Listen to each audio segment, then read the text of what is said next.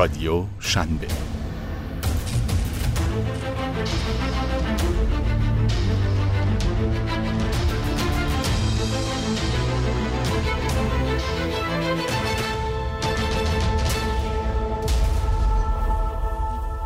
چرا کسی با کبوتر نامه نمیفرستد؟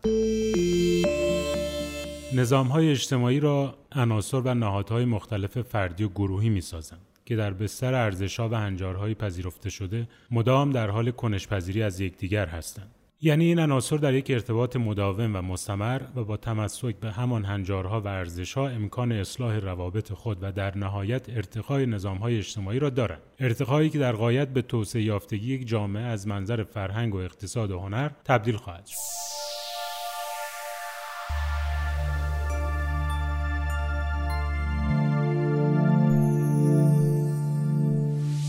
وقتی هم صحبت از نهاد می‌کنیم منظورمان صرفا نهادهای حاکمیتی نیست. هر فرد و گروهی که بتواند کارکرد و برنامه مناسبتر و ارزشمندتری در جهت این ارتقا و تعالی داشته باشد می‌تواند و باید فرصت نقش آفرینی پیدا کند. حال در دنیایی که اینترنت به شکلگیری اکوسیستم های کارآفرینی نوآور منجر شده یکی از این بازیگران و عناصر تاثیرگذار در نظام های اجتماعی استارتاپ ها و به طور کلی شرکت های نوآور هستند. کافی است نگاه کنید که چطور گوگل با سرویس های چون موتور جستجو یا جیمیلش مفهوم دانش اندوزی و ارتباطات را دستخوش تغییری تاریخی کرده و هنجارها و فرایندهای تازه‌ای را بنا نهاده که سایر عناصر جوامع مختلف آنها را پذیرفتند و از آن بهره می‌برند. یا ببینید که مفهوم جمع سپاری مالی چطور توانسته همه مناسبات قدیمی سرمایه گذاری را دستخوش تغییر کند و روش ها و رویکردهای نوینی را شکل دهد که نتیجه آن رشد سریعتر و بیدغدغه‌تر شرکت ها و ایده های خلاقانه و تاثیرگذار بوده است. یک لحظه به این فکر کنید که اگر این نوآوری ها ملزم و مجبور بودند فقط در چارچوب همان نظم های آهنین پیش از خود به ویژه نظم های برآمده از سیستم های دولتی و حاکمیتی رشد کنند چه اتفاقی میافتاد؟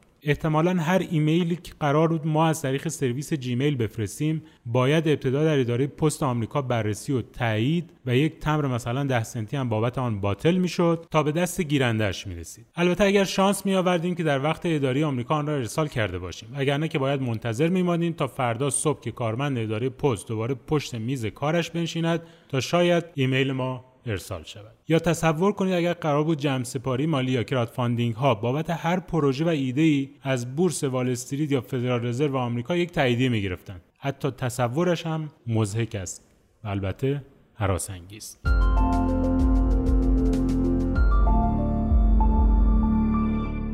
نوآوری نه تنها در قالب نظمهای کهنه جا می شود بلکه از قضا آمده تا نظمهای کهنه را به هم بریزد و نظمی نوین در اندازد. دلیل آمدنش کش کارکردهای همان نزهای پوسیده است که زمانهشان به سر آمده و مهمتر اینکه هیچ کس در یک نظام اجتماعی پویا چنین حقی را به یک نظم ناکارآمد نمی‌داد که حیاتش و البته حقانیتش را ابدی فرض کند و از رهگذر چنین حقی بخواهد برای روندهای آینده تعیین تکلیف کند که اگر چنین بود هنوز کبوترها پیامهای ما را جابجا می‌کردند نه جیمیل و تلگرام.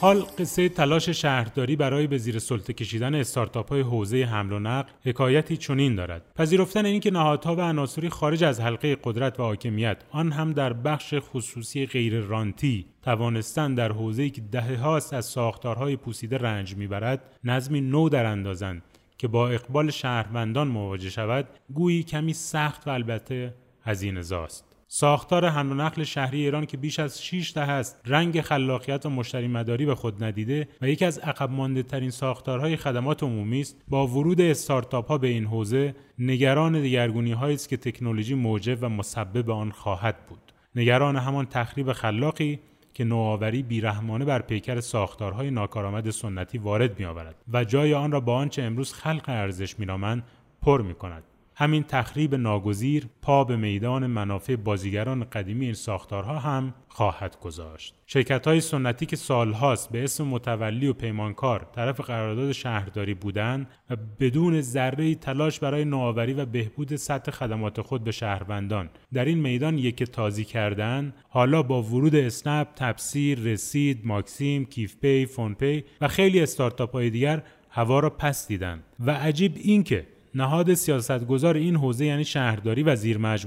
یعنی سازمان تاکسیرانی به جای اینکه منافع شهروندان را محور قرار دهند و از آنچه نظم نوین به ارمغان آورده استقبال کنند از به چالش کشیده شدن این نظم کهنه براشفته شدند و شمشیر را از رو بستند که ثابت کنند حاضرند اگر خطری متوجه دایره و اهرم قواعد منقضی شده آنها باشد حتی به بهای نابودی نظمهای جدید پا پس نخواهند کشید. ساختارهایی که مفهوم رشد لگاریتمی که خصیصه ذاتی استارتاپ های بزرگی است را رشد بیقاعده میپندارند و اصولا انتظار دارند که رشد نوآوری زیر نظر آنها و مقررات و های تاریخ گذشته آنها صورت بپذیرد. و البته که تاریخ ثابت کرد که کبوترهای نامبر و صاحبان آنها زودتر از آنچه میپنداشتند خاطره شده.